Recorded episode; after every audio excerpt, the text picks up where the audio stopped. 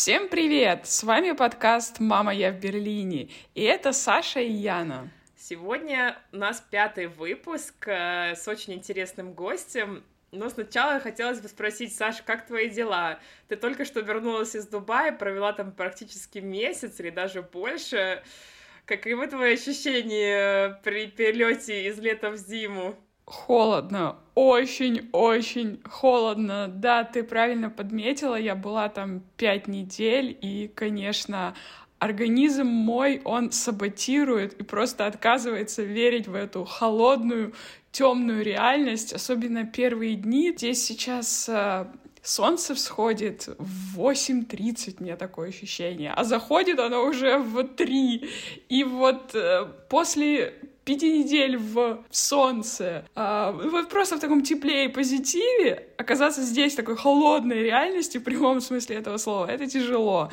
Но ничего, я, в принципе, уже через пару дней опять улетаю не в такое теплое направление, но э, эта мысль меня все же греет.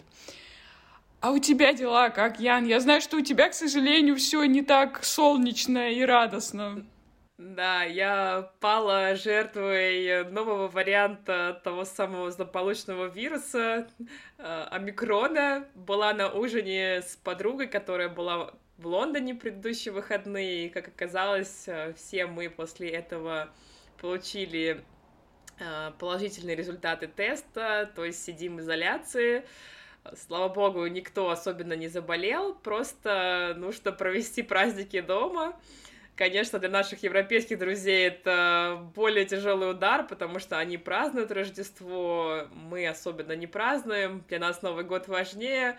До Нового года я уже успею выйти, так что очень рада этому. Ну, что есть, то есть, это жизнь. Ну, слушай, Ян, я надеюсь, будет у тебя так это продвигаться все очень в легкой форме, и до Нового года уже выйдете вы из заточения. Какие-то планы есть на Новый год?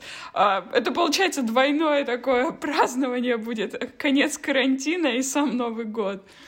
Да, у нас в Берлине ввели ограничения за счет распространения вот этого нового варианта, максимум 10 человек, э, даже э, если ты вакцинирован, переболел, поэтому у нас будет такого в семейном кругу ужин, э, итальянская, сирийская, русская тусовка, так что да, я в предвкушении, хотелось бы просто провести время с самыми близкими.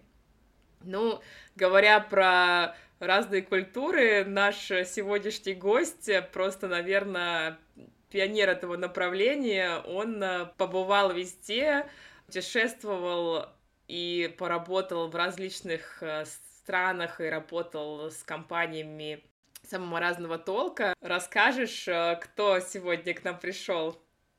Да, конечно. Сегодня у нас в гостях будет Майкл э, Левин. Миша, он родом из Израиля, но уже много лет э, живет в Берлине. Мы с ним знакомы благодаря работе в сфере мобильного маркетинга. Миша является кофаундером компании Beta Stage, которая занимается инвестициями в сфере технологий и мобильных игр. И помимо этого он основал Uphill Ventures. Это компания, которая помогает стартапам на раннем этапе их развития. И, в принципе, это только малая часть всех э, его занятий. Да, пожалуй, перейдем э, к разговору с Мишей и узнаем его историю. Оставайтесь на связи. Поехали!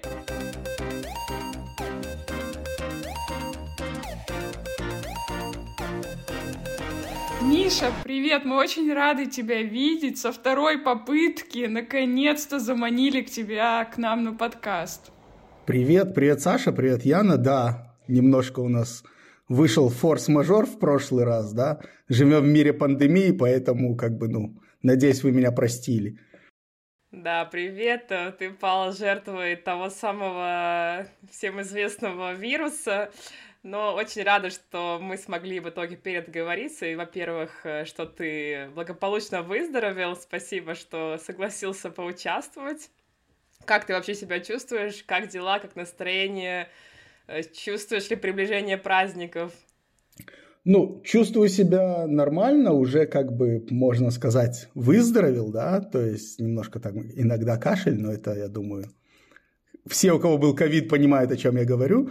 А так все классно, приближение праздников, ну, частично чувствую, я вот как раз все еще не знаю, что я буду делать на Новый год и где я это буду делать, поэтому сейчас очень много каких-то таких принятий решений последнего момента, можно сказать, учитывая ограничения в разных странах, то есть хочу полететь в Израиль, но там надо сидеть в карантине дней 10, поэтому уже, наверное, поздно, и вот сейчас, да, как раз процесс понимания, что делать с праздниками.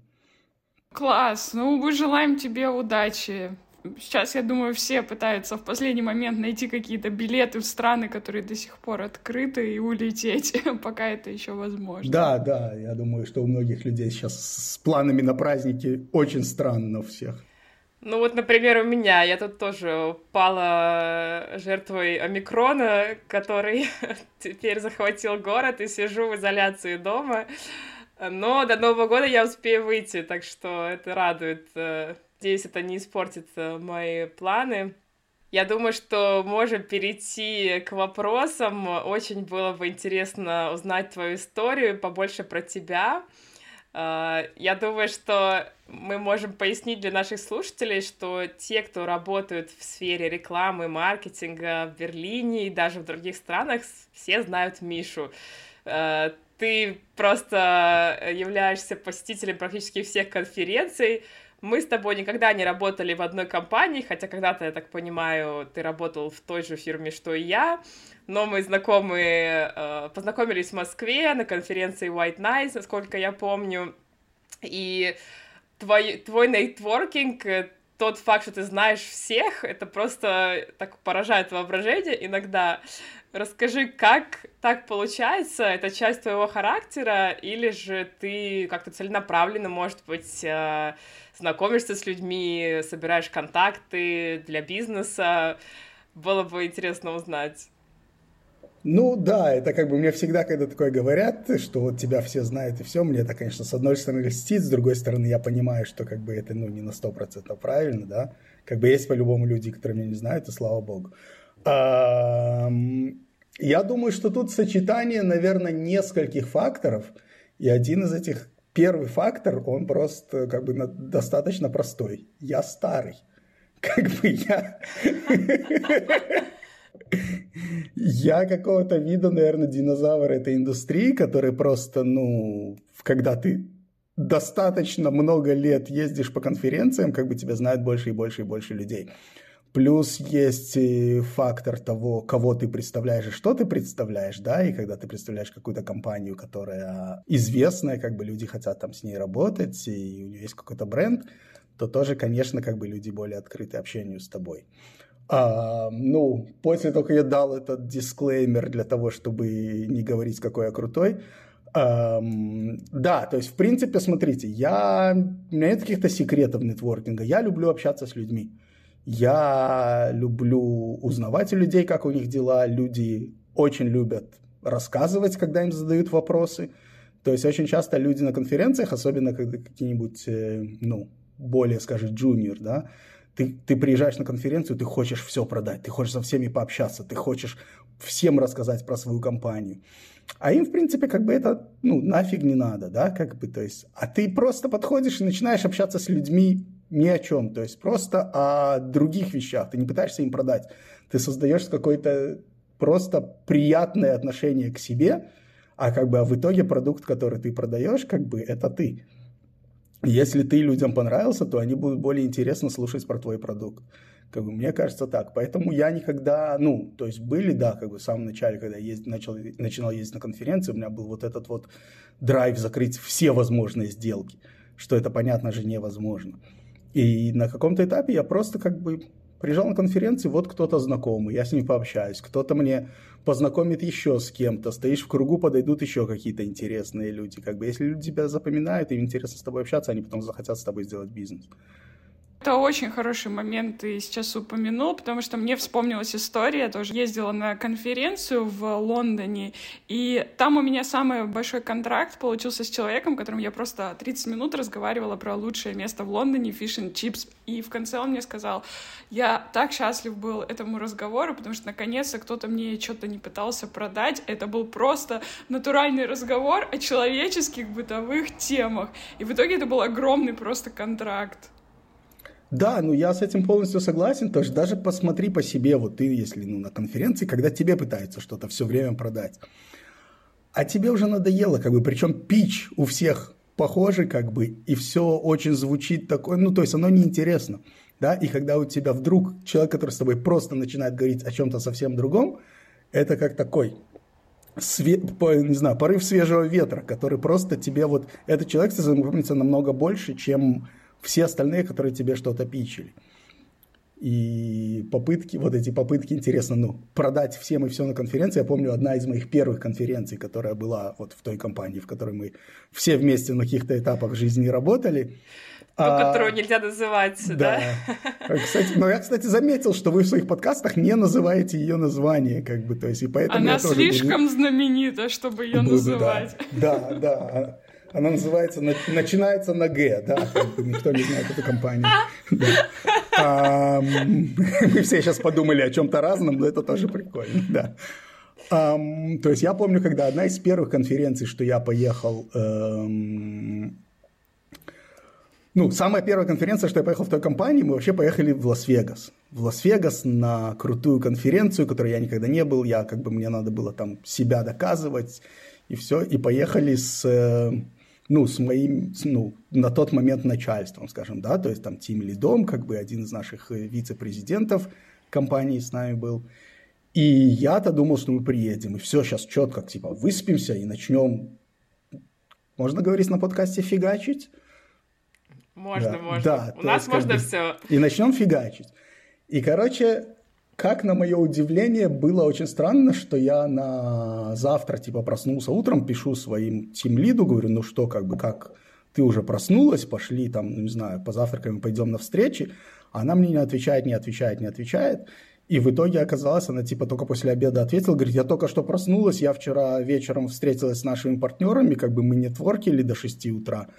И поэтому, как бы, то есть, ну и там Лас-Вегас, то есть как бы весь бизнес делается не на, на полу конференции, скажем так, да, то есть как бы потом ты идешь на ужины, на вечеринки, на партии, на при-партии, на фиг знает куда, как бы в 9 утра приезжаешь еле живой в отель, как бы, и сразу же идешь на стенд в, на конференции, потому что у тебя так оно есть. И вот для меня это было такое интересное новое открытие, что как бы не надо людям продавать, с ними надо просто общаться, тусить, как бы дружить, и потом оно все пройдет. Um... Эх, как я скучаю по этим временам. Э, пандемия, конечно, заставила нас забыть э, о конференциях. Надеюсь, что это скоро изменится. Да, да, потихоньку я, ну, для меня сейчас это даже немножко странно, потому что по факту как бы много конференций возвращаются уже, то есть я уже вижу посты людей, которые встречаются в офлайне, даже какие-то там автор-партии и так далее которая для меня это все странно, потому что я настолько за эти два года привык вот сидеть за тем столом, с которым, за которым я с вами сейчас разговариваю, что мне уже как-то немного даже дико с людьми встречаться. А как мы это раньше делали, да? И я думаю, что we need to get back on that horse и обязательно вернуться обратно. Я на прошлой неделе впервые встретилась с клиентом и сходила в ресторан э, на обед. Это, конечно, было действительно волнующе, как в первый раз, можно сказать, э, обсудить э, наше сотрудничество вживую, познакомиться, потому что мы уже работаем давно, но не виделись ни разу. Поэтому я тебя понимаю, нужно заново учиться живому общению и той самой коммуникации, про которую ты говоришь. Но да, я так понимаю, секрет э, удачных продаж и вообще бизнеса это, наверное, то самое общение, коммуникация, которая не всегда направлена на, собственно, предмет сделки, а скорее на ваше взаимодействие, жизнь человека, его интересы, как нахождение чего-то общего, каких-то тем, которые помогут вам в дальнейшем вести бизнес более комфортно. Да, я согласен, причем ну, тут еще, как бы, знаешь, надо разделять образ на виды бизнеса. И обычно, как бы, ну мы же не продаем, мы строим партнерство, да, как бы цель это не сейчас добиться какой-то продажи, цель это построить какое-то партнерство, которое будет долгое процесс, э, что будет генерить э, value обоим сторонам, ну, в идеале, да, и не в идеале только твоей стороне. А, и поэтому, ну, можно что-то кому-то там пичить, не знаю, продавать, как бы все, но это одноразовое. То есть, а по, подружившись, ну и даже не подружись, да, это громко сказано, но просто как бы если с человеком найти общий язык и понравиться друг другу, то так строится long-term партнерство, которое как бы он будет тебя помнить, он будет помнить твою компанию, будет помнить, что ты делаешь. И вот тут у меня, Миш, такой возникает вопрос, потому что я тоже занимаюсь продажами, партнерствами. Как эти два там, года, уже практически два с лишним года пандемии повлияли на общение с людьми. То есть это очень важный элемент, вот это вот живое общение, да, построение доверия. И, естественно, это легче делать вживую, когда ты видишь людей. Как на, это повлияло на твой бизнес, на твое общение с людьми, на выстраивание вот этих долгосрочных партнерских отношений?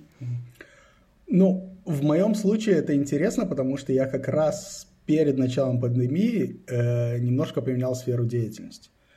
И, ну, то есть я уже давно не занимаюсь продажами, и, ну, то есть я вообще не считаю, что когда-нибудь занимался продажами, то есть потому что я считаю, что я говно продавец. А, но можно говорить такие слова на подкасте? Можно.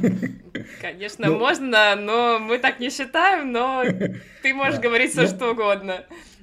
Но, то есть, я просто как раз вот в, можно сказать, в конце 19-го, начале 20 -го года сменил сферу деятельности. Я запустил с партнерами вместе, мы запустили инвестфонд, который как бы, да, у нас цель была, ну, то есть то, что вот мы запускаем, как бы мы привлекли деньги от инвесторов, и Цель была, что я сейчас буду ездить по разным тоже там конференциям, искать стартапы, искать какие-то игровые компании для инвестиций и так далее. А тут ну, нахлынула пандемия, и все это накрылось. И у меня получается, что я начал как бы новую свою деятельность именно уже почти в новых реалиях. То есть я не ходил на какие-то лайв-хакатоны, пичи стартапов и так далее – а я все, в принципе, делал только с, опять-таки, с этого стола, за которым я с вами сейчас разговариваю.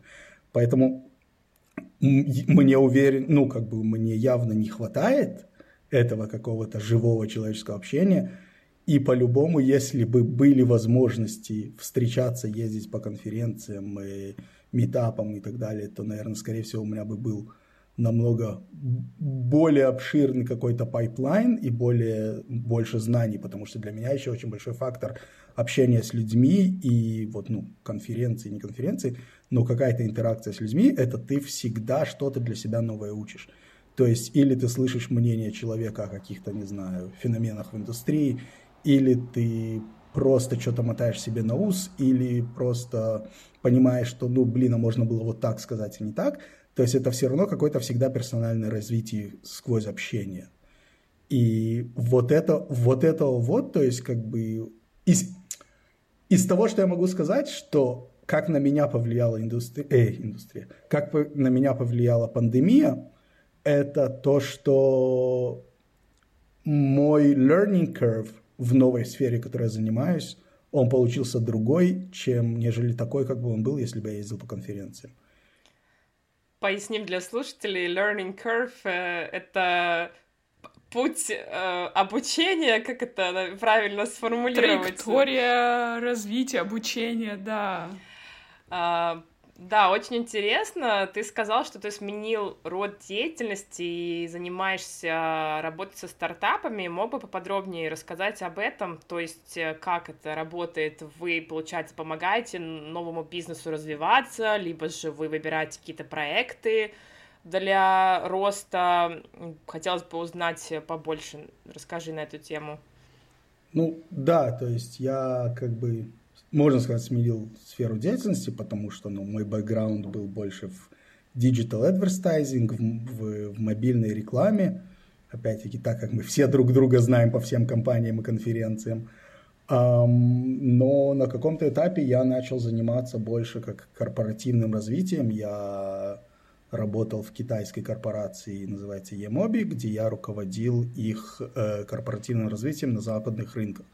То есть мы рассмотрели в сфере, э, сфере именно digital рекламы и ну, мобильный digital. Мы смотрели на какие-то компании для поглощения, для покупки, какие-то проекты для инвестиций и так далее. Я как бы немножко в процессе переквалифицировался от именно рекламного бизнеса более в такое как бы ну, mergers and acquisitions, да, как-то по-русски сказать. То есть э, поглощение и слияние, да.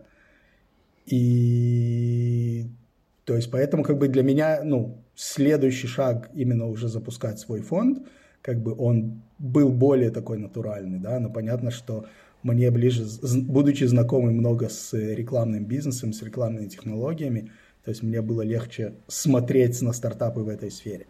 Но параллельно мы также с партнерами, которые тоже с той же сферы, а, наш вижен был э, инвестировать в мобильные игры на начальных стадиях – плюс параллельно еще в какие-то тоже как бы стартапы технологические, но то есть у этого нету даже обширного названия, как бы я называю это digital technology, да, то есть это все, что не hardware, то есть это финтех, edtech, э, e-commerce, крипто, NFT и так далее. Онлайн-бизнес, um, по сути, да? Да, ну, можно, да, можно назвать онлайн-бизнес, да. Uh, просто, ну, слово онлайн-бизнес может быть ассоциация, что, типа, не знаю, у меня магазинчик, который я как бы продаю онлайн, да, uh, что это, что это e-commerce. Uh, и в итоге, то есть, да, сейчас, как бы, ну, наша цель, мы запустили венчурный капитал э, небольшой, который мы фокусируемся параллельно на игровой индустрии, то есть э, инвестиции в игровые проекты на начальных стадиях – Плюс вот разные онлайн-дигитальные тоже технологические стартапы, которые разрабатывают что-то интересное, что мы видим его нужду, то есть нужду в нем на рынке, как бы, и мы заходим на начальных этапах. То есть это как бы pre-seed, seed, э, с, от там, 50 до 500 тысяч долларов тикеты. И работаем с фаундером, работаем с самими предпринимателями как бы с э, точки зрения помощи им в развитии. То есть у нас есть много экспертизы в маркетинге, у нас есть много экспертизы в рекламе, в построении бизнеса, в стратегии. Поэтому как бы обычно Умный стартап – это стартап, который не поднимает деньги только для того, чтобы ему дали деньги на рост, и они могли набрать много людей. Все. Они еще ищут инвесторов, которые могут дать им какую-то дополнительную ценность с точки зрения какого-то нетворка, с точки зрения каких-то шишек, которые они могут не набивать, а просто получить направление, как их не набивать и так далее. И поэтому мы, нам интересно заходить в проекты, где мы можем дать эту ценность. Вы работаете э, со многими стартапами, и ты общаешься со многими стартапами тоже. Только маленькая часть из них преуспевает, да, в итоге, то есть они вырастают в какие-то большие компании, делают большие деньги. Как ты считаешь, в чем секрет, вот если есть такой секрет успеха э, стар со стороны стартапа, и почему многие из них, э, ну, просто, получается, умирают еще даже и не начав развиваться, по сути? Ну, опять-таки, мне, знаешь, как бы я не хочу залазить на эту колокольню и говорить, что я вот в этом так хорошо понимаю, и у меня такие годы опыта и выводы, и набитые шишки свои и так далее. То есть я могу высказать только свое мнение, которое, в принципе, может быть неправильное, да. Um, нету какого-то определенной формулы успеха, да, как бы мне так кажется, но есть э, некоторые критерии, фичеры и так далее, которые могут просто, ну, позволить, дают больше шансов на успех. Э, первое из них это, конечно, сами фаундеры, то есть сами предприниматели, которые основывают стартап насколько они знакомы с рынком, в котором они работают, насколько у них есть, как это называется, говорится на, на английском, domain experience, да, именно в той сфере, в которой это.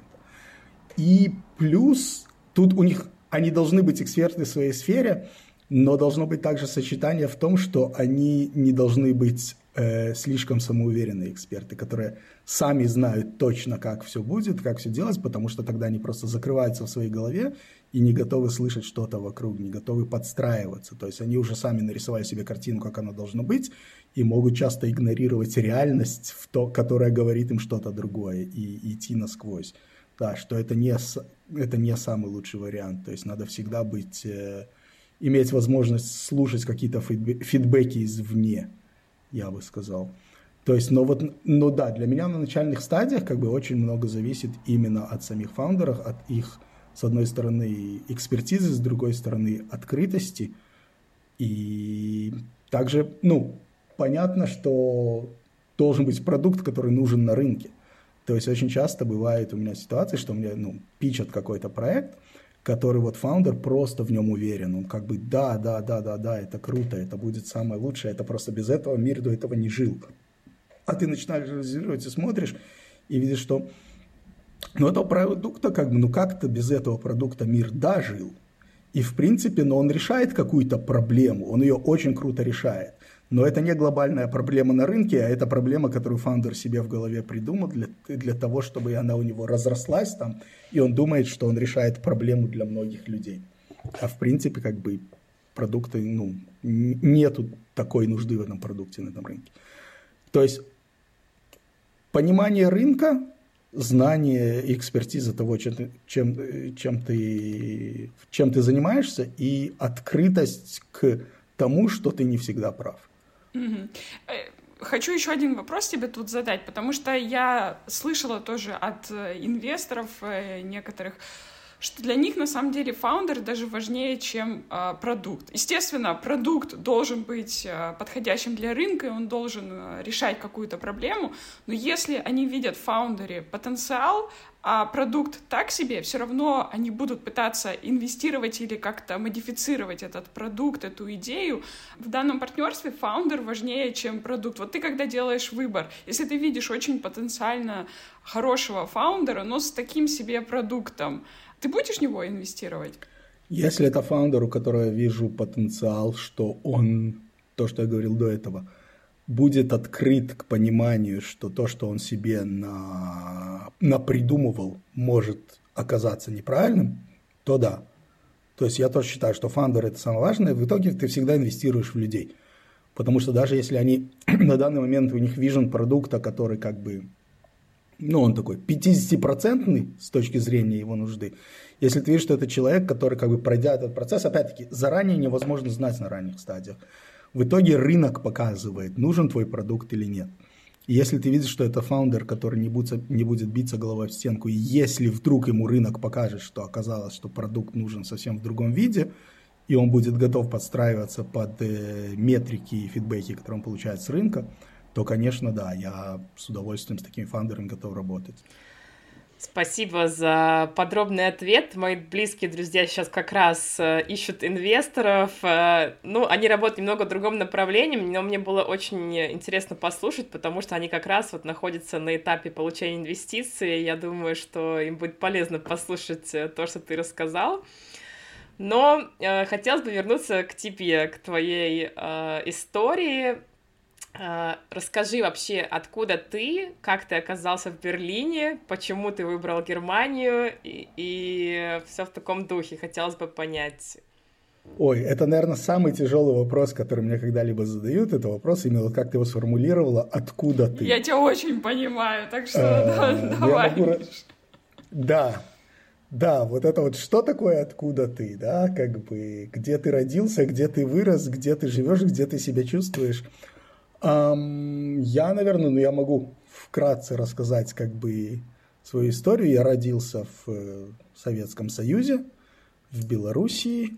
Когда мне было 10 лет, мы эмигрировали в Израиль. Ну, то есть родители семьей с братом мы эмигрировали в Израиль.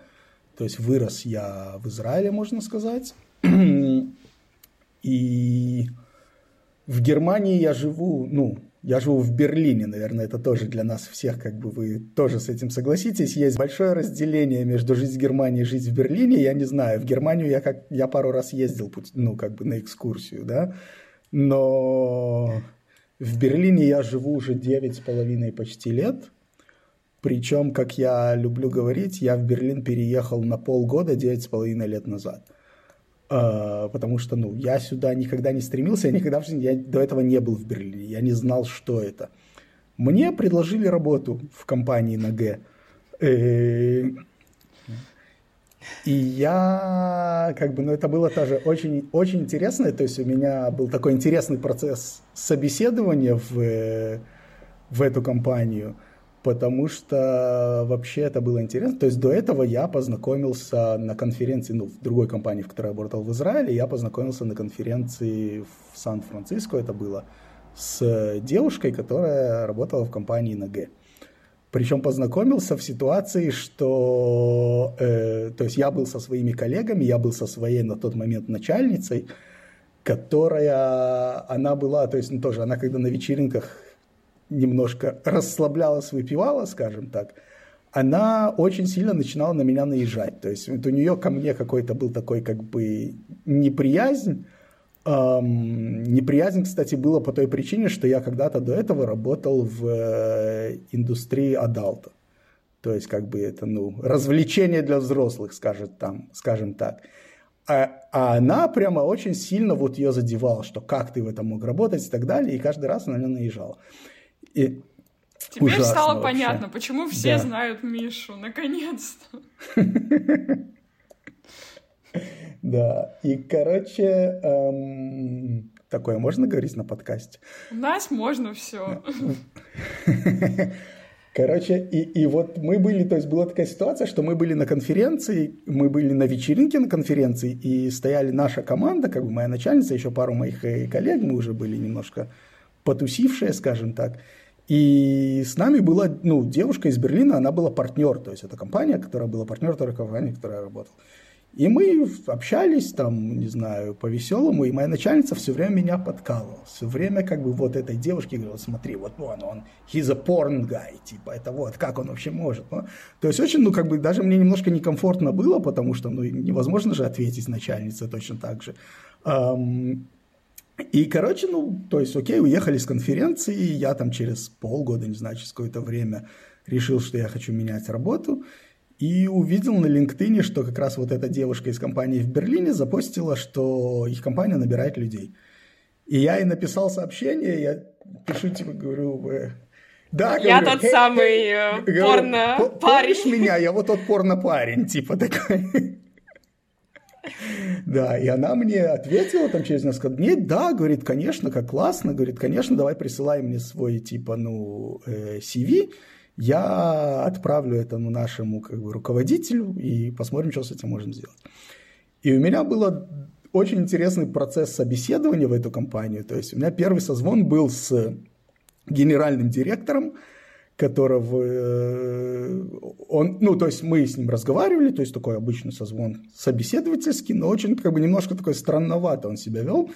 И тут в процессе он задает мне какой-то вопрос, я начинаю на него отвечать, и вот реально посреди предложения, то есть у меня открыт рот, он мне говорит, а, ну все, извини, я заложил на эту встречу только полчаса, у меня следующая встреча, так что пока, и кладет трубку. И я, я вообще был в каком-то полном шоке, не понимая, что происходит. Типа еще написал этой, ну, моему контакту в компании, это говорю, а что это? Он говорит, нет, это нормально. И потом еще раз мы созвонились, уже второй раз это было там через несколько дней с ним и с ней, потому что она должна была как бы, ну, прямой руководитель. И они мне задавали очень много вопросов про мое отношение к Берлину. То есть, э, типа, а ты был раньше в Берлине, а что ты знаешь про Берлин, а как тебе Берлин, а как то? Я не понимал, почему. Я им говорю, смотрите, я в Берлине никогда не был, я там был один раз в жизни на конференции в Кёльне и один раз проездом в Мюнхене на один день. Ну, то есть я предполагаю, что Берлин точно такой же серый немецкий город, просто побольше. Как бы, то есть, видимо, этот ответ им очень сильно подошел, то есть мне после этого звонка прислали офер. Они поняли, что ты не будешь Они разочарован. Да, ну это во-первых. Во-вторых, потом уже, когда я работал в компании, когда я уже нанимал людей, участвовал в собеседованиях, то есть у нас, да, был критерий э, попытаться и прочувствовать в процессе собеседования, что человек собеседуется в твою компанию именно потому, что он хочет в ней работать, а не потому, что он хочет зацепку переехать в Берлин. И были у нас в компании некоторые люди, которых, как бы, скажем так, Берлин поглотил, которые приходили на работу реже, чем остальные, все время они были на больничном почему-то после клубных ночей и так далее. То есть, э, поэтому я ехал сюда вообще не зная, что это, чего, меня просто был интересный джоб-оффер. И я реально не рассчитывал больше, чем там полгода, год тут побыть.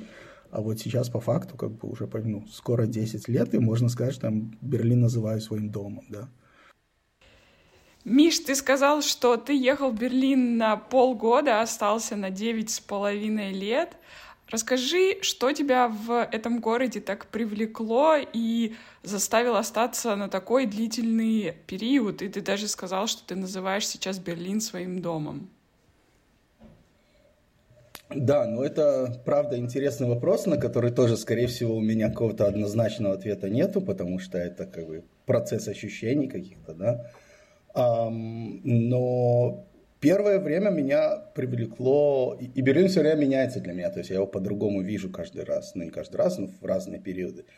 А, меня, да, привлекло вот этот вот тот э, какой-то как шок и неожиданность, который я ожидал серый, скучный немецкий город, а он оказался быть совсем не таким, а наоборот весь э, особенный, цветной, разносторонний, альтернативный, и, как я говорил, можно в нем найти, каждый человек может для себя найти какую-то нишу, и они не наступают эти ниши друг другу на пальцы, скажем так, да.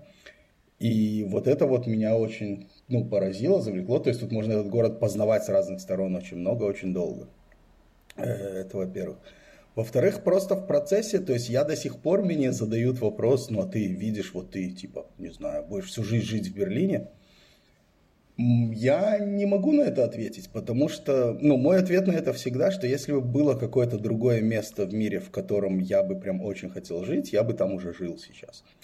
Но Берлин, он просто комфортный, он удобный, он, э, не знаю, это большой мегаполис, в котором атмосфера немного деревенская такая, да, то есть как бы как-то у меня один знакомый сказал, что в Берлине ты, ты вообще замечаешь, что ты живешь в большом городе, только если ты вдруг в метро попадешь в час пик потому что до этого как бы он не, он не высокий, он не давящий, он довольно зеленый, он есть эта ментальность, вот этих ментальность киц берлинская, которые маленькие микрорайончики, они полностью самодостаточные. Тут нет какого-то определенного центра, в который все утром едут в центр в пробках и все вечером едут из центра в пробках, да.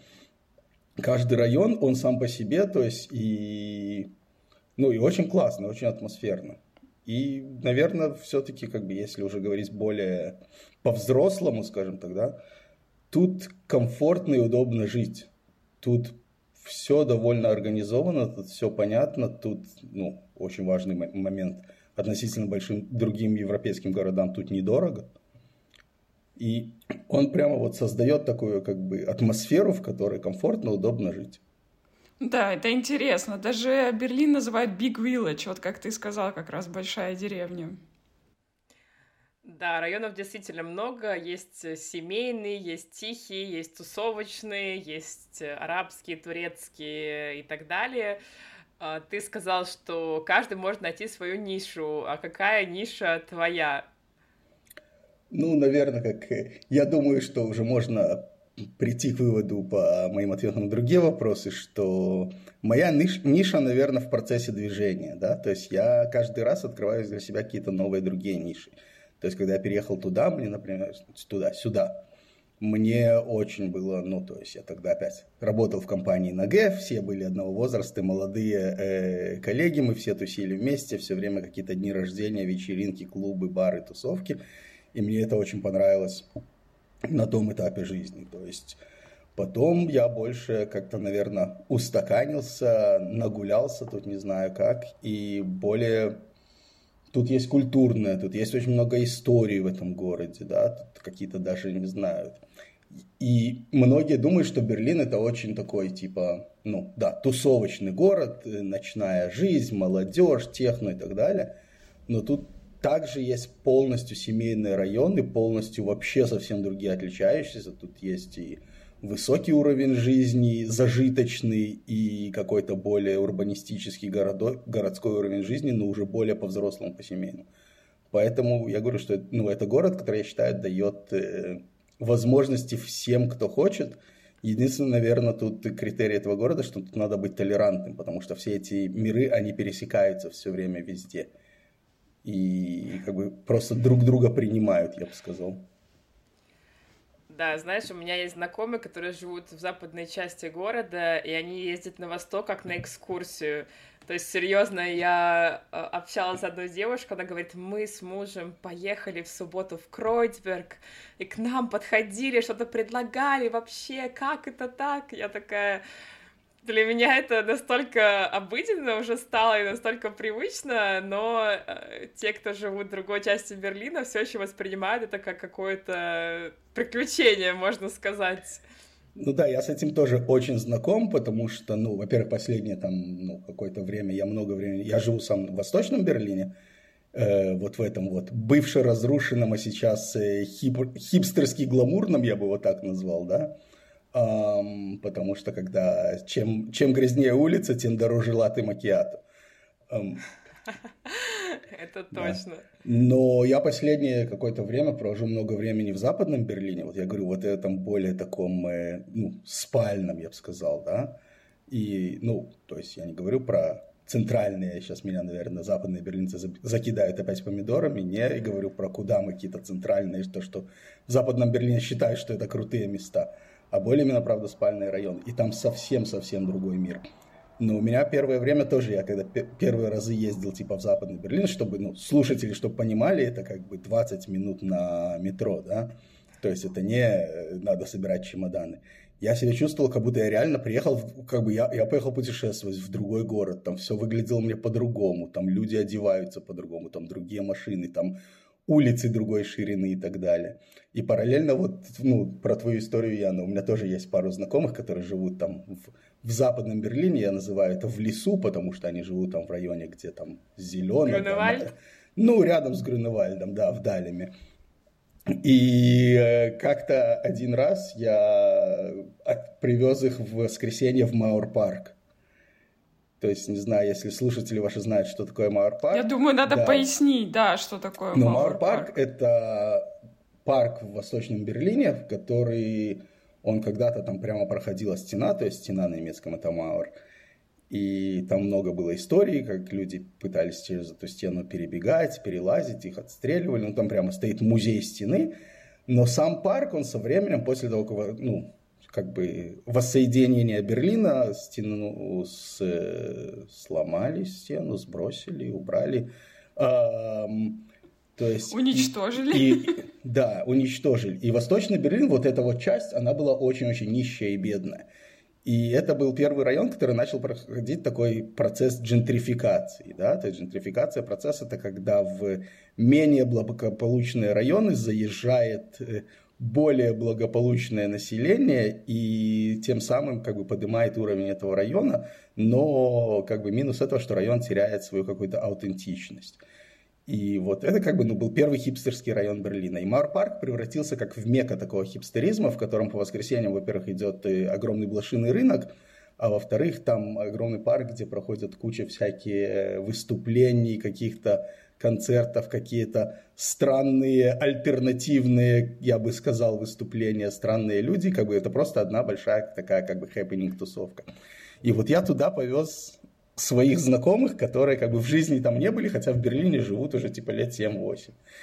И мне было очень интересно, как они ходили, боялись что-то дотронуться, сторонились всего, брезговали, им было вообще как-то совсем не по себе. И типа через 20 минут попросили, не, говорят, давай отсюда уедем. Это вообще какой-то трэш, как мы не верим, что в нашем городе такое существует. Параллельные миры, это точно. Угу.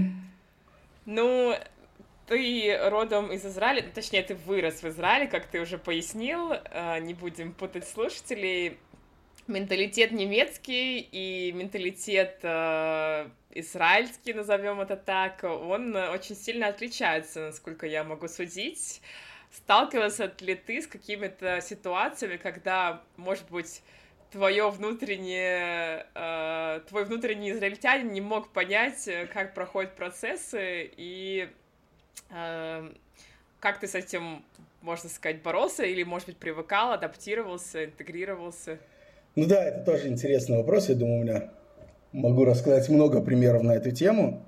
Эм, но в принципе, то есть, ну, конечно, это бесспорно, что менталитет отличается, да, то есть я обычно, то есть я не люблю культурно обобщать, Но если говорить среднестатистически, да, как бы немного вид мышления, вид вообще, ну, понимания ситуации, он чуть-чуть другой между нашим израильским, которым мы больше такие пушеры и не, не любящие принимать первый ответ как, как за данное и так далее, и все время задавать какие-то вопросы и пытаться добиться еще чего-то. А в Германии, ну, то есть это известно, опять-таки, если обобщать, то немецкий менталитет – это выполнять приказы. То есть тебе что-то сказали, ты это делаешь и принимаешь как за данное. И время по приезду, по переезду в Берлин у меня были ну, много историй, что вот это вот несочетание менталитетов, когда я просто не понимал, как, например, в компании, когда мне делали рабочую визу, и а административная вся команда, они были, ну, немцы, немки, немки, немки, немцы, которые в компании работали. То есть компания вся была очень такая международная, то есть они собирали молодых экспертов со всего мира и привозили сюда, в Берлин, работать. Но такая база, которая должна была заниматься именно немецкими делами, конечно, была немецкая. И вот как-то я через них, ну, то есть они за меня подавали документы на визу, и что-то там пришел, или какой-то отказ, или какой-то, я уже даже честно, даже не вспомню, что это было. И я помню, как я говорил с коллегой из административной команды, которая мне говорит, ну вот так и так, типа, нам дали такой-то ответ, все, до свидания. Я говорю, ну а почему они дали такой ответ? Она такая, ну в смысле, потому что они дали такой ответ, так должно быть. Я говорю, нет, но этот ответ не логичен, мы же можем им позвонить и спросить их, почему они решили А, а не Б, и она смотрела на меня такими глазами, что как бы ты что, вообще свалился с Луны? В смысле позвонить и спросить, кто задает вопросы, ты что? И вот как бы, ну, в итоге, конечно же, я все-таки сам позвонил, спросил и добился того, что нужно было. И вот это вот как бы немецкая система, в которой все как бы заранее продумано, придумано, и никто не задает вопросов, а почему оно так, она, с одной стороны, очень хорошо работает, для самой этой системы. С другой стороны, она, конечно, не, ну, она не динамичная, то есть она не подстроена под, э, под модерный мир, в котором все так много меняется, тем более сейчас с нашей с пандемией, с ковидом, когда надо принимать быстро много решений при, в ситуациях, которые меняются каждый день, а тут планирование идет всегда на 20 лет вперед, да, и просто перестроиться и с точки зрения как бы государственной, с точки зрения менталитета людям очень трудно под это. Но для ну, говорить о моем каком-то опыте именно как бы израильской ментальности, это дает очень много возможностей добиваться разных бюрократических результатов, которые бы ты не добился, если бы ты делал это по, по законам системы. И просто я несколько раз у меня были ситуации, что когда вот особенно в каких-то бюрократических сферах, каких-то, ну, не знаю, государственных там э, структурах, или, или что-то такое, когда ты им просто начинаешь задавать вопросы, на которые у них нет ответа, они просто не знают, потому что не ожидали, что им зададут вопрос. И они готовы на все согласиться, только чтобы не быть в этой ситуации, что они не знают, как ответить на твой вопрос. И получ... поэтому, ну, например, я там вид на жительство получил за год, даже полтора, наверное, раньше, чем я вообще по закону мог подавать на него. И просто потому, что как бы я немножко людей в иммиграционном офисе как бы своим вопросом ввел в ступор. И, и поэтому, как бы, ну, это очень интересный такой experience. Вот э, сейчас, наверное, я уже более привык, все-таки много времени прошло. Но все равно иногда интересно сталкиваться вот с непониманием таким. Да, ты прав. Здесь, в принципе, люди не особо привыкли задавать вопросы, а государственные органы не привыкли давать тебе какие-то развернутые ответы. Мы вот в прошлом эпизоде тоже я рассказывала про то, как мне отказали в визе, там не было вообще никакого объяснения, все нужно было смотреть самой и догадываться. А, это очень интересно про разные культурные особенности и различия. И хотелось бы эту тему развить, потому что ты упоминал уже, что ты работал э, одним из топ-менеджеров в китайской компании, большой китайской компании. Вот, э, приоткрой нам занавесу э, китайской корпоративной культуры и, может быть, с какими различиями культурными ты столкнулся именно там. Ну да, это, это, конечно, тоже. Я, наверное, ожидал даже этот вопрос в процессе того, что я отвечал на другой. Э, и это тоже очень интересная тема и очень интересный опыт в моей жизни.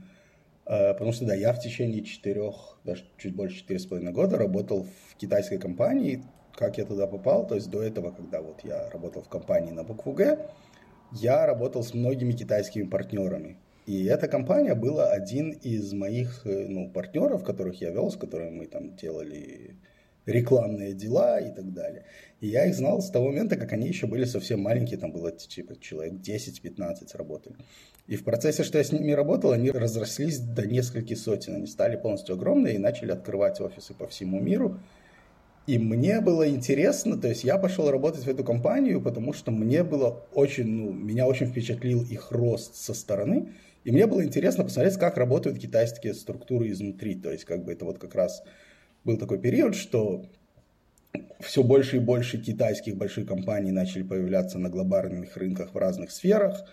То есть, э, ну, скажем так, никто 8 лет назад даже не, не знал такие телефоны, как Xiaomi и Huawei. Да, а сейчас это, в принципе, компаний, которые на уровне всех остальных. И много очень китайских компаний, которые развиваются, как бы. И мне было интересно вот этот вот китайский, как-то по-русски сказать, челлендж, да, понять, как это работает изнутри, почему у них получается, как они растут. И я пошел к ним работать, руководить их э, европейским офисом в Берлине. И вот за все время, что я них работал, скажем так, что как бы они меня в этом челлендже не разочаровали, потому что каждый день было что-то новое, что-то интересное, что-то другое. И один из, э, конечно, ну, то есть, как, как говорится, даже сами китайские мои коллеги говорили, что самый большой ресурс, что у нас есть, это люди. И люди взаимозаменяемые.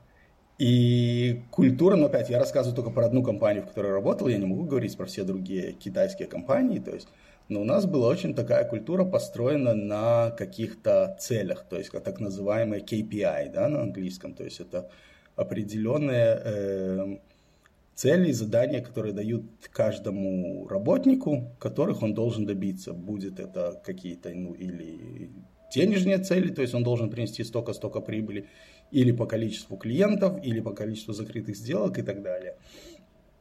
И вся компания живет только этими KPI, потому что модель зарплаты у них построена так, что у них фикс базовая зарплата небольшая, но огромные бешеные бонусы, если они достигают своих KPI.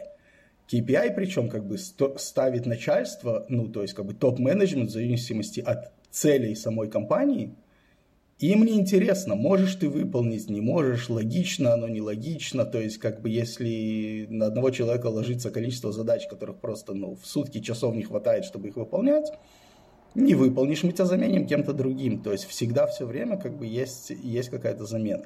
И меня очень поразило, ну, во-первых, люди, правда, они работают 24 часа в сутки, не покладая, не переставая. У нас были истории, как какая-то коллега там, она рожала, и в процессе, что она уже как бы в больнице рожала, она отвечала на мейлы клиентам, потому что не было такого, что тебя кто-то заменяет, когда ты болеешь. То есть твои клиенты – это твои клиенты, и ты за них обязан все время. У всех других есть своя работа. Потому что у всех других есть свои KPI, и помогая тебе, они не выполняют свои. И поэтому как бы оно создает такую немножко даже не сплотченность, но как машина большая, оно все, все вместе работает. И вот э, поэтому как бы очень интересно было вот увидеть, что компания добивается тех целей, которые она себе поставила, неважно что. То есть э, они в начале года уже знают, сколько денег они заработают в конце года. Потому что если они увидят, что кто-то не выполняет эти KPI, они его просто заменят кем-то, кто будет их выполнять. И к целям они дойдут всегда. И это было довольно интересная такая experience.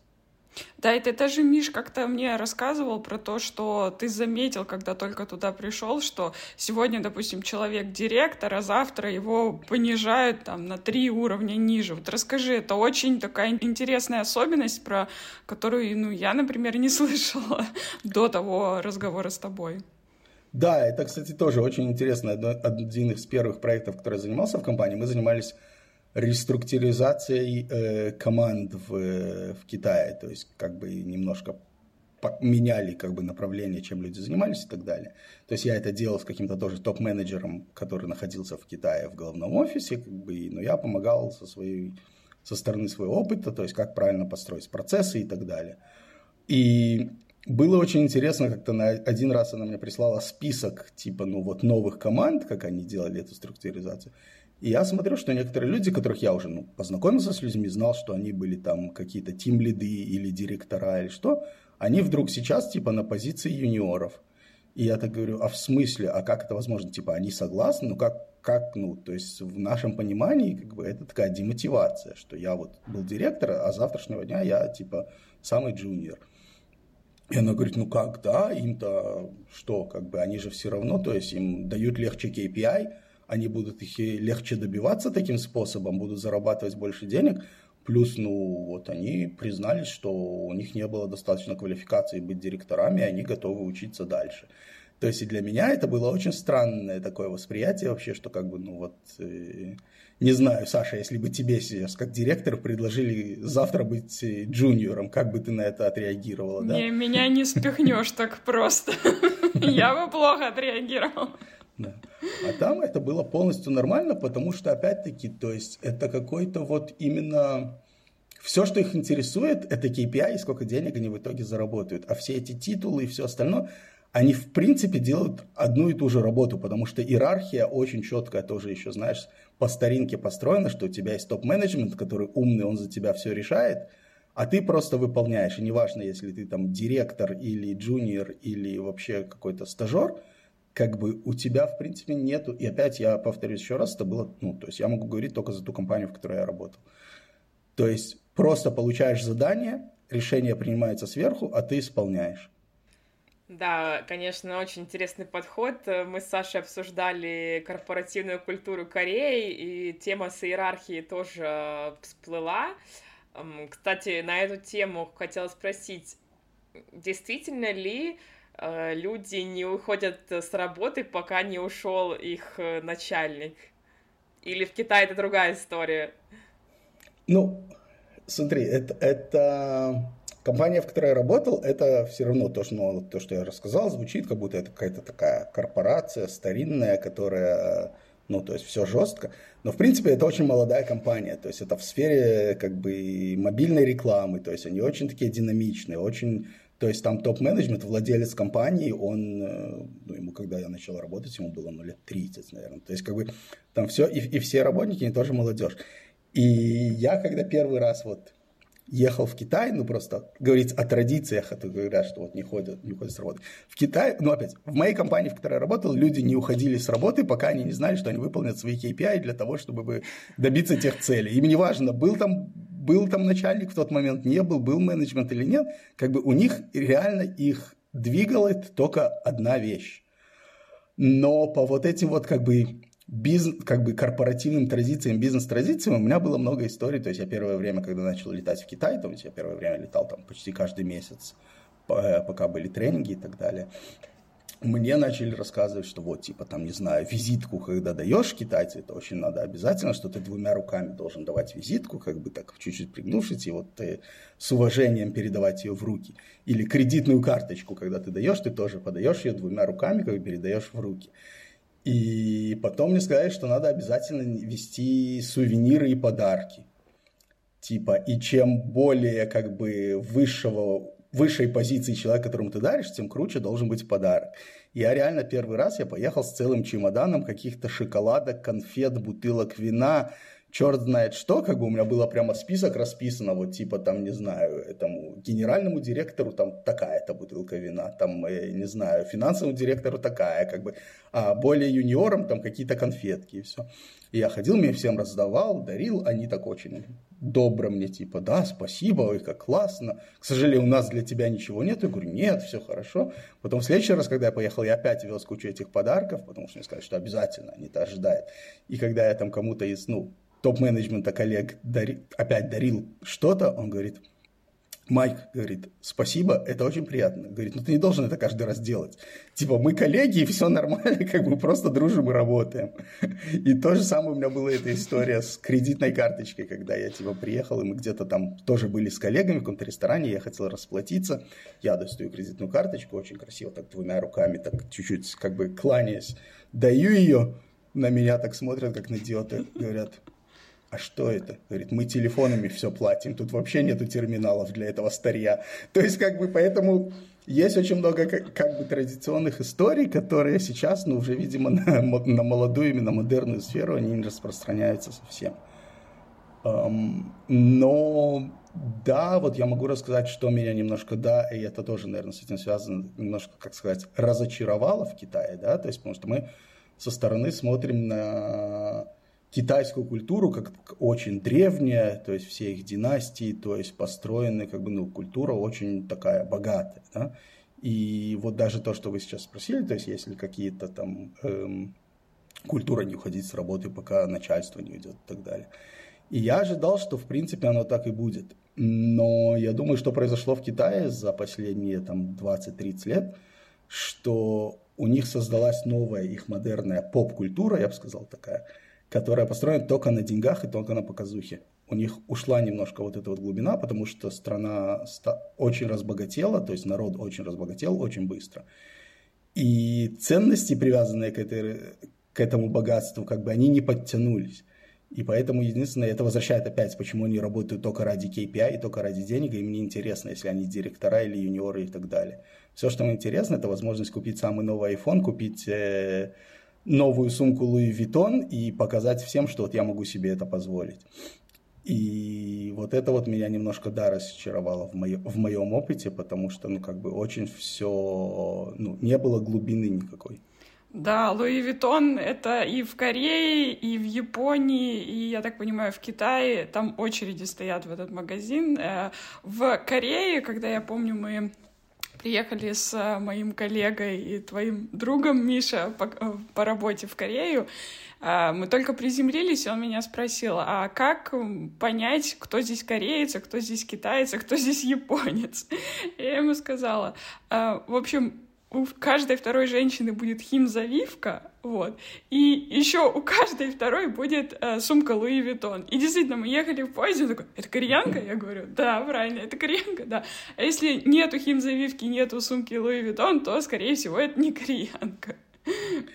У меня была такая похожая история, ну, насчет того, что различать, кто китаец, кто кореец, кто японец. А у меня с моими китайскими коллегами, то есть мы много по разным странам вместе на конференции ездили, и то есть я им тоже задавал вопросы, ну, то есть я такие задавал им такие вопросы, которые нем, нем, немножко, может быть, политнекорректные были, да, но я считаю, что мы же люди, друзья, коллеги, мы можем общаться на все. Мне, правда, интересно было, как они видят и мир с их стороны. И вот я их спросил, если они могут отличать китайцев от некитайцев среди азиатов. И... Да. Ну, я... Хорошо, что и... ты не сказал им, что они выглядят все на одно лицо или что-то в этом роде. Нет, я им всегда говорил, что мы все им выглядим на одно лицо, что я всегда говорю, я очень удивлен, что вы меня в толпе узнаете, потому что я же просто как бы, ну, не азиат, мы, наверное, все одинаковые. Да? И, короче, как-то, ну, и одна из моих коллег, она типа, да, говорит, ну, мы сразу видим, кто китаец, кто нет. Ну, и, конечно, что я начал делать, я начал их тестировать. И вот мы, типа, там были в Нью-Йорке, как бы заходит, сидим в ресторане, там заходят какие-то азиаты, я показываю, говорю, эти что? Они говорят, эти китайцы. Я говорю, потом другие какие-то заходят, а вот эти японцы. Я говорю, а почему ты видишь, что они японцы? А у них прическа другая. Я говорю, ну окей, хорошо. А потом заходят еще какие-то ребята, я говорю, а это кто? Она такая, я не знаю, может китайцы, может японцы. То есть в итоге, в итоге оказалось, что типа мои китайские коллеги тоже не сильно могли различать китайцев и не китайцев. Это было очень интересно, такой experience. Но, но они реально, как бы, корейцев, корейцев и японцев от себя они отличают по прическам. Для них корейцы и японцы, они слишком такие стильные, слишком такие бойбендовые, я бы сказал. Да, химзавивочка рулит. Мне очень нравится стиль, э, особенно в Корее. Всегда действительно они такие модные, причесанные, одеты. В общем, Все как не в Берлине, можно сказать. И ты рассказываешь про Луи Вьютона, я думаю, да, мне кажется, наши местные ценности, особенно восточно-хипстерской экспатской части города здесь ушли очень далеко от дорогих брендов, и мне кажется, что это интересно, что даже люди, которые хорошо зарабатывают, они как бы осуждают эту всю культуру брендов и марок, которые видно вот на груди в качестве большой какой-то надписи, хотя, например, Принц Ауберг, который считается очень хипстерским районом, э, как ты сказал, кофе можно купить за 5-6 евро, и ничего, в принципе, этого достаточно. Тебе какая страна ближе?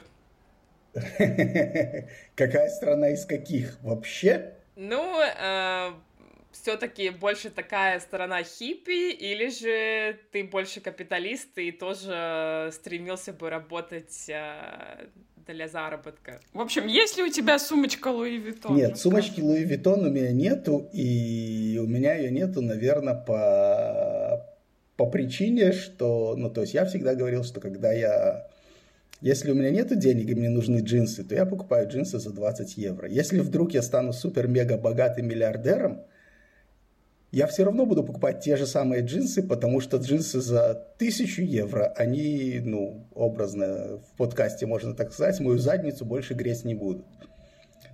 То есть, и, и поэтому я никогда тоже, у меня не было вот это вот э, какой-то погони за брендами, за какими-то статусами через бренды, да, то есть статуса можно добиваться по-другому как и... А за деньги? А вот за деньгами это другое, потому что ну, за, день... за деньгами как деньги сами по себе нет, то есть как бы за, за, за свободой, которую деньги могут дать тебе в жизни – это да. Деньги это средства. И, конечно, да, я капиталист, то есть я этого... В Берлине вслух это, особенно в Восточном Берлине, это нельзя говорить, это прямо как бы самое ужасное, что может быть, да.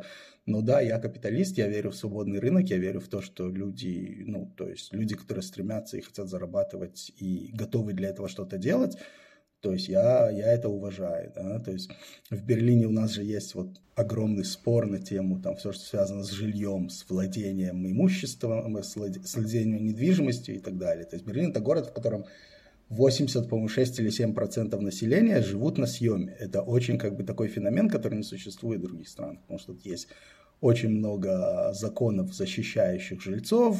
То есть ты, в принципе, снял один раз квартиру, можешь прожить в ней всю жизнь, и тебя не могут выселить, как бы, и не могут тебе поднимать слишком много квартплату и так далее. И очень все законы построены того, чтобы люди как бы снимали, а не покупали. И тут есть целое движение, которое как бы для людей, которые, да, покупают квартиры, а еще, не дай бог, если они покупают их как инвестиция, то тут чуть ли не ходят демонстрации, это прям враги народа, как вы смеете наживаться на, на горбах тяжело работающих, когда никто, как, потому что если ты покупаешь квартиру, значит, ты какой-то, не знаю, как бы злой капиталист, который украл у своих рабов деньги. То есть, и вот меня всегда очень, ну, то есть, очень смешит вот это вот, ну, не то, что смешит, но удивляет вот это вот мышление такое, которое как бы, ну да, есть люди, которые хотят добиваться для себя лучшего будущего, чем у них есть, и они готовы работать больше, зарабатывать больше, что-то вкладывать, на, что-то, на чем-то развиваться – для того, чтобы позволять себе вот эту вот свободу, которую они хотят иметь. Ох, думаю, про Берлин мы можем, конечно, говорить э, часами долгими, вот, но будем потихоньку завершать наш подкаст, и обычно мы спрашиваем последним вопросом, гостя, просим дать его какие-то советы нашим слушателям, как преуспеть в карьере, достичь высот. И вот тебе тоже такой хочется вопрос задать, и еще сверху дополнительный вопрос, как эм, ужиться и сработаться с людьми из разных стран и культур, потому что мы из разговора с тобой поняли, что в этом у тебя очень богатый опыт. Спасибо за комплимент, да. Эм, я думаю, для первого вопроса, как, ну, как продвигаться, как добиться в карьере, мне кажется, нету какого-то вот прямо такого, как бы, ну, серебряной пули, которая тебе говорит, вот так вот, и ты всего добьешься. То есть, понятно, это, во-первых, зависит от каких-то внутренних амбиций твоих, и что тебе интересно, что неинтересно. То есть, мы ча- часто думаем о том, то есть, есть очень много такого вот, особенно, знаешь, зайдя там, на сегодняшний день там, в LinkedIn, на Facebook, в какие-то мотивационные места, все рассказывают, как они чего-то добились, как они стремились, как они вот, и тебе все время кажется, что тебе тоже надо куда-то чего-то добиваться. А есть люди, которым не надо добиваться, есть люди, которым комфортно, да, то есть как бы не, не все должны быть предпринимателями, которые строят э, миллиардовые компании. То есть есть люди, которые любят ходить на работу и не заморачиваться, и это нормально. То есть, во-первых, понять себя, кто ты, вот честно себе признаться, да, кто ты, э, что тебе интересно, что тебе важно, и потом понять свои амбиции. А во-вторых, наверное, ну, я, если я могу говорить со своей точки зрения, то есть, что для меня, как бы, наверное, работало и работает, и это вот то, что я говорил в самом начале, то, что про конференции, когда мы говорим, что в итоге мы все вокруг люди. То есть, твой начальник, он тоже человек, клиент, он тоже человек, он точно так же просыпается утром, чистит зубы и, наверное, не любит Джастина Бибера. И поэтому, как бы, то есть, в итоге просто будь сами собой, будь человеком и относись к людям тоже как к людям и делай свою работу хорошо, и тебе будет, ну, то есть я не вижу причины, почему невозможно будет, не получится в таком случае развиваться и строить карьеру. А второй вопрос был, я его забыл. Про адаптивность э, в мультикультурном пространстве. Да, но это тоже, я думаю, что как бы тут, тут нету какого-то определенного секрета, то есть у меня, да, относительно довольно опыт, много опыта в разных странах, то есть, ну, кроме того, что я там родился в э, Советском Союзе, в Беларуси, вырос в Израиле, сейчас живу в Германии, я еще жил и работал в Казахстане, на Кипре, я учился в Италии, я много путешествовал, то есть меня как бы довольно так побросало. И это тоже, что пришло ко мне со временем и не сразу, да, это открытость к тому, что люди не такие, как ты. То есть потому что мы часто и много встречаясь с людьми, вот даже сейчас в нашем разговоре, как бы я немножко говорил про китайцев, я обобщал, я как бы немножко, ну я не хочу сказать, что я с насмешкой говорил, но как бы, то есть, типа, отделял мы и они, да, и немножко приподнимая себя, что вот у нас это делается лучше, а у них это как-то очень странно. А вся фишка в том, это что не считать, что у тебя лучше, а наоборот быть открытым, узнавать и познавать культуру другого человека, понимать, почему они делают вещи именно так, почему, что ими движет в эту сторону. И не пытаться изменить и подмять их под свою культуру. И тогда, будучи открыты к другим культурам, ты очень, очень многого можешь добиться и найти общий язык. Да, я думаю, что эм, это одна из важнейших э, черт характера, которая позволила тебе преуспевать э, в различных компаниях. Спасибо большое за э, то, что поделился своей историей, за откровенность, за твой прекрасный юмор, который, я думаю, наши слушатели тоже оценят. Были очень рады пообщаться. Спасибо, спасибо большое. Мне тоже было очень приятно. Да, спасибо, Миш. Да, в следующий раз зови, зовите на эпизод, будем говорить только про Берлин. Обязательно.